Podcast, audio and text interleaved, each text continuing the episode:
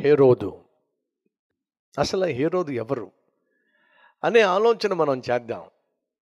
హేరోదు ఎవరు అనే ప్రశ్న మీరు వేసినప్పుడు మనందరికీ తెలిసింది ఏమిటంటే హేరోజ్ మహారాజు.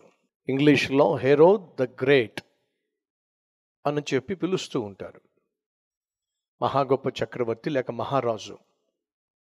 ఈ హేరోదు తండ్రి ఎవరు? అని మీరు ప్రశ్నించినట్లయితే ఆ హేరోదు తండ్రి పేరు వచ్చి అంతిపతేర్. అది అతని పేరు. ఈ అంతిపథేర్ అనేటటువంటి హేరోదు తండ్రి ఏం చేసేవాడు? యదోమి సామ్రాజ్యానికి ఆ రోజుల్లో గవర్నర్గా ఉండేవాడు. అలా గవర్నర్గా ఉన్నప్పుడు జూలియస్ సీజర్ అంతిపథేర్ అనేటటువంటి హేరోదు తండ్రిని యూదయ గలలియ ప్రాంతానికి పంపించాడు. అలా పంపించినప్పుడు ఆ ప్రాంతం అంతటిని కూడా స్వాధీనపరుచుకొని రోమా సామ్రాజ్యం కిందకు వారిని తీసుకురా అని చెప్పి అతన్ని పంపించినప్పుడు అంతిపటేర్ అనగా హేరోదు తండ్రికి నలుగురు కొడుకులు. ఆ నలుగురు కొడుకుల్లో ఒక కొడుకు హేరోదు గనుక హేరోదుకు ఈ పాలిస్తీనా యూదయ ప్రాంతానికి పంపించి రోమా అధికారము తరఫున ఈ ప్రజలను పరిపాలించు అని చెప్పటం జరిగింది. ఈ అంతిపటేర్ ఎదోమి రాజ్యానికి ఆ రోజుల్లో గవర్నర్గా ఉండేవాడు. ఈ అంతిపటేర్ ఎవరయ్యా అంటే యదోమియుడు. అతడు ఏ వంశంలో నుంచి వచ్చాడు అంటే యదోమియుల వంశంలో నుంచి యదోమియుల నుండి సంతతిలో సంతతిలో నుంచి వచ్చాడు. హేరోదు తండ్రి యదోమియుడు. హేరోదు తండ్రి యదోమియుడైనట్లయితే హేరోదు ఏమవుతాడు? యదోమియుడే అవుతాడు. ఇప్పుడు నా ప్రశ్న ఏమిటంటే యదోమి లేక యదోమియుడు బైబిల్ ప్రకారము ఎవరో కొంచెం చెప్పగలరా? యదోమియులు ఏషావు యొక్క సంతతి. అంటే ఇప్పుడు ఈ హేరోదు ఎవడో తెలుసా మీకు? ఎవరండి? ఏషావు యొక్క సంతతి. ఏషావు ఎవరో చెప్పగలరా? యాకోబు యొక్క కుమారుడు. ఇస్సాకు ఇద్దరు పిల్లలు పుట్టారు. కవల పిల్లలు పుట్టారు. ఎవరో చెప్పండి? ఏషావు యాకోబు. అంటే ఇస్సాకు ఎవరికి పుట్టాడు? అబ్రహాముకు పుట్టాడు. అబ్రహాము మనవుడెవరు? ఏషావు. ఏషావు మరో పేరేమిటి? యదోము యదోమీలు ఎక్కడి నుంచి వచ్చారు? ఏషావు నుంచి వచ్చారు. హేరోదు ఎక్కడి నుంచి వచ్చాడు? ఏషావు నుంచి వచ్చాడు. ఎవరు ఈ హేరోదు? వాస్తవంగా అబ్రహాము సంతానం. అబ్రహాము సంతానమైనటువంటి హేరోదు ఎంత భాగ్యవంతుడండి. భాగ్యవంతుడిగా జీవించాలండి. కానీ జరిగింది ఏమిటి హీరో హేరోదు యొక్క వ్యక్తిత్వం ఏమిటి? హేరోది యొక్క మనస్తత్వం ఏమిటి? హేరోది యొక్క తత్వం ఏమిటి? కొంచెం వివరంగా చెప్పే ప్రయత్నం చేస్తాను. హేరోదుకి రాజకాంక్ష ఎక్కువ. పరిపాలన చేయాలి. అధికారము చలాయించాలి. ఏ ఒక్కరూ తనను ఓడించటానికి వీల్లేదు. తాను కలిగి ఉన్నటువంటి సింహాసనం మీద ఏ ఒక్కడు కూడా కన్ను వేయడానికి కూడా వీల్లేదు. కాబట్టి విదేశాల నుండి దూర దేశాల నుండి కొంతమంది సైనికుల్ని పిలిపించుకునేవాడు అలా విదేశాల నుండి కిరాయి సైనికులను పిలిపించి ఎవ్వరికీ తెలియకుండా తన రాజ్యంలోనే వారిని మాటుగా ఉంచేవాడు. ఇలా కిరాయి సైనికులు వచ్చి ఆ దేశంలో చేసే పని ఏమిటంటే ఎవరైనా హేరోదు గురించి మాట్లాడుతున్నారా? ఎవరైనా హేరోదుకు కీడు చేసే ఆలోచన కలిగి ఉన్నారా? అని చెప్పి ఎప్పటికప్పుడు వాళ్ళు మాటు వేసి ప్రజల మధ్య తిరుగుతూ ఎవరైనా ఒకవేళ హేరోదు గురించి కొంచెం నెగిటివ్గా మాట్లాడితే చాలు. వెంటనే ఇన్ఫర్మేషన్ కాస్త హేరోదుకు చేరవేసేవారు. హేరోదు పని ఏమిటయ్యా అంటే తనకు వ్యతిరేకంగా కానీ కొంచెం నెగిటివ్గా కానీ మాట్లాడితే చాలు వాళ్ళని చంపేయటం. అది హేరోదు పని.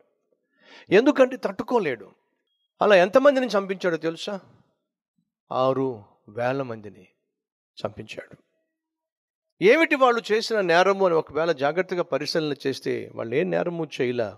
ఏదో సందర్భంలో ఈరోజు పరిపాలన గురించి కావచ్చు తన యొక్క వ్యక్తిత్వం గురించి కావచ్చు ఏదో కొంచెం నెగిటివ్గా మాట్లాడినందుకు ఆరు సుమారు ఆరు వేల మందిని చంపేశాడండి. చంపించేశాడండి. అంత దుర్మార్గుడు. ఆ తర్వాత మెకబియన్ అనేటటువంటి ప్రాంతానికి చెందినటువంటి ఒక రాజు కుమార్తె పేరు మరియాన్. మరియాన్ అనేటటువంటి రాజు రాజకుమార్తె రాకుమార్తె బహు అందమైనటువంటి రాజకుమార్తె. స్వతహాగా హేరోదు బహు స్త్రీలోలుడు అంటే స్త్రీల పట్ల బహు వ్యామోహం కలిగిన వాడు కామముతో రగిలిపోయేవాడు. కాబట్టి ఎంతమందిని పెళ్ళి చేసుకున్నాడు ఎంతమందిని ఉపమత్ ఉపపత్తులుగా ఉంచుకున్నాడు కామ వికార చేష్టల చేత నిండిపోయినవాడు. కాబట్టి ఆ రాజకుమార్తెను తాను బహు అందగత్తి కనుక పెళ్ళి చేసుకున్నాడు. అలా పెళ్ళి చేసుకున్న తర్వాత ఆమె గురించి అనేక మంది మాట్లాడుతున్నారని ఆమె అందాన్ని గురించి మాట్లాడుతున్నారని ఆమె తెలివి గురించి మాట్లాడుతున్నారని చెప్పి ఇన్ఫర్మేషన్ వచ్చింది హేరోదుకు. ఏం చేశాడో తెలుసా అండి? నిర్దాక్షిణ్యంగా ఆ రాకుమార్తెను చంపించేశాడు. ఆ తరువాత మరి కొంతకాలానికి తన రెండో కొడుకును కూడా చంపేశాడు. అంతేకాకుండా తన అత్తయ్యను కూడా చంపేశాడు. భార్యను చంపేశాడు. భార్యను కన్నటువంటి తల్లిని చంపేశాడు. భార్య తమ్ముడిని చంపేశాడు. తాను కన్న కొడుకుల్నే చంపేశాడు. ఏమిటండి మనిషి యొక్క మనస్తత్వం? తనకు కానీ తన సింహాసనానికి కానీ తన పరిపాలనకు కానీ ఏమాత్రము అడ్డు ఆటంకము అపాయము తల పెడతారు అనే ఆలోచన ఇంత వచ్చినా సరే నిర్దాక్షిణ్యంగా వాడిని చంపేసేవాడు. ఎందుకంటే అతనికి పదవి కాంక్ష నరనరాల్లో జీర్ణించుకుపోయింది.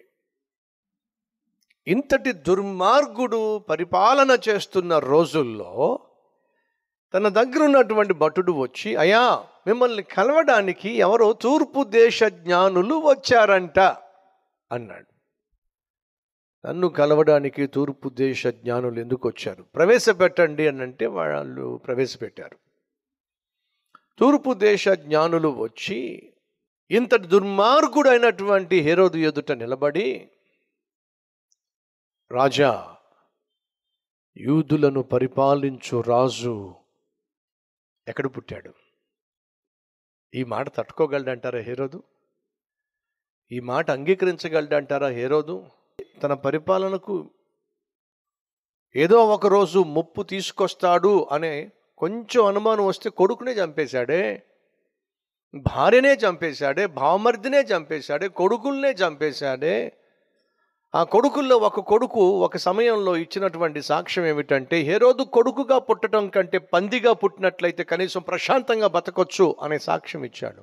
హేరోదు దగ్గరకు జ్ఞానులు వచ్చి యూదుల రాజు యూదుల రాజు పుట్టెను ఎక్కడా?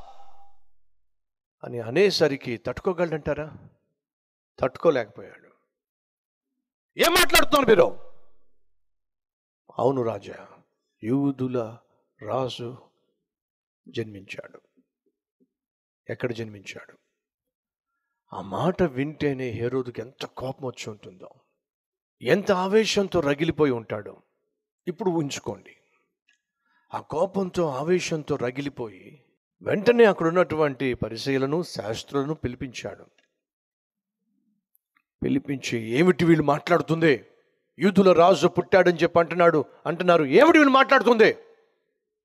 వాళ్ళు వచ్చి శాస్త్రాలు పరికీ పరిశీలించి పరిశుద్ధ గ్రంథాన్ని ఆ రోజుల్లో ఉన్నటువంటి గ్రంథాలను పరిశీలించి రాజా వీళ్ళు చెప్పింది కరెక్టే. ఏమిటి కరెక్టు? యూదుల రాజు జన్మిస్తాడు. మీకా గ్రంథంలో లిఖించబడి ఉంది. సరే ఆ సైని ఆ- ఆ జ్ఞానులను పిలిచి మీరు వెళ్ళి విశ్రాంతి తీసుకోండి. అని చెప్పి ఈ వార్త అంతా తెలుసుకున్న తర్వాత ఈ విషయాన్ని తెలుసుకున్న తర్వాత వాళ్ళని అడిగారు. ఎంతకాలం అయింది? మీరు ఆ నక్షత్రాన్ని చూసి? ఎందుకంటే ఆ జ్ఞానులు చెప్పారు రాజా మేము ఒక నక్షత్రాన్ని చూసాం ఆ నక్షత్రాన్ని మేము చూసినప్పుడు లేక ఆ నక్షత్రము జన్మించినప్పుడు మాకు ఒక సత్యం తెలిసింది. అదేమిటంటే రాజు రాజుల రాజు రాజులకు రాజు పుట్టాడు. ఆ నక్షత్రం మాకు ఆ విషయాన్ని తెలియచేసింది. బైబిల్ సెలవిస్తుంది యాకోబులో నక్షత్రం ఉదయించును ఆ నక్షత్రమే ప్రభు అయిన యేసుక్రీస్తు ఉదయించాడు. రెండో జ్ఞానులతో ఏమన్నాడో తెలుసా? మీరు వెళ్ళి ఆయన ఎక్కడ పుట్టాడో వచ్చి నాకు చెప్పండి. నేను కూడా వచ్చి ఏం చేస్తాను? ఆయనను పూజిస్తాను. పాపిష్టోడు. ఏమంటున్నాడు? ఏసయ్యను నేను పూజిస్తాను. మాటిస్తున్నాడు. ఈరోజు మనలో కూడా చాలామంది హీరో అపార్థం చేసుకోకండి. ఈరోజు మనలో కొంతమంది హీరోదులు ఉన్నారు. ఏమిటి? మనం కూడా మాటిస్తాం. ఏమని ప్రభువా? నీకోసమే జీవిస్తానయ్యా. నీ సాక్షిగా జీవిస్తానయ్యా. పరిశుద్ధంగా జీవిస్తానయ్యా. పాపాన్ని విడిచిపెట్టేస్తానయ్యా. సంఘాన్ని నిర్లక్ష్యం చేయనయ్యా. శరీరాన్ని అపవిత్రపరచుకోనయ్యా. సంపాదించిన సంపాదనలో దశమ భాగాన్ని తీసుకొచ్చి మందిరంలో ఇస్తానయ్యా. మరి నువ్వు ఏమేమి తీర్మానం తీసుకుంటావో నాకు తెలియదు కానీ ఏమేమి మాట ఇస్తావో నాకు తెలియదు కానీ నువ్వు ఇచ్చే మాట నెరవేరుస్తున్నావా? నువ్వు ఇచ్చే నువ్వు నిలబెట్టుకుంటున్నావా? ఆ రోజు ఏ రోజు మాట ఇచ్చాడు ఏమని తెలుసా? మీరు వెళ్ళి యేసు ఎక్కడ పుట్టాడో నాకు చెబితే నేను వచ్చి ఏం చేస్తాడంట? పూజిస్తాడట అండి నిజమా? ఒట్టి మాట అండి ఏ రోజు అంత భక్తిపరుడు కాదు కానీ బయటికి మాత్రం భక్తుడుగా కనిపిస్తున్నాడు. వచ్చిన జ్ఞానులకు ఆ భక్తుని మనస్తత్వం ఉన్నట్టుగా చెప్తున్నాడు. నేను భక్తున్నయ్యా నేను మీ ప్రభువుని నేను కూడా ఆరాధిస్తాను. లేకపోతే మీరు చెప్పినటువంటి యుద్ధుల రాజు నేను కూడా ఆరాధిస్తాను. ఒట్టి మాట. అతడు ఏమైతే అంటున్నాడో అది మనస్ఫూర్తిగా అంటున్నది కాదు. ఏ మాట అయితే ఇస్తున్నాడో ఆ మాట నిలబెట్టుకునేటటువంటి ఉద్దేశం కానీ ఆలోచన కానీ ఏ రోజుకు లేనే లేదు. ఈరోజు మనలో అనేక మంది లేక కొంతమంది ఏ రోజు మనస్తత్వం కలిగి ఉన్నాడు. అతనికి ఒక అవకాశం ఇవ్వబడింది. సత్యాన్ని గ్రహించటానికి సత్య స్వరూపి అయినటువంటి దేవుణ్ణి అంగీకరించటానికి అతని ఇంటిలోనికే సువార్త వచ్చింది. ప్రతి ఒక్కరి ఇంటిలోనికి ఏదో విధంగా సువార్త వచ్చింది. ఏ రోజుకు దేవుడు ఒక అవకాశం ఇచ్చాడు సత్యాన్ని గ్రహించటానికి. ఈరోజు దేవుడు కూడా నీకు ఒక అవకాశం ఇస్తున్నాడు సత్యాన్ని గ్రహించి ఏసయ్యను నీ రక్షకునిగా అంగీకరించి ఇక నుంచి అయినా నువ్వు దేవుని బిడ్డగా జీవిస్తావేమోనని.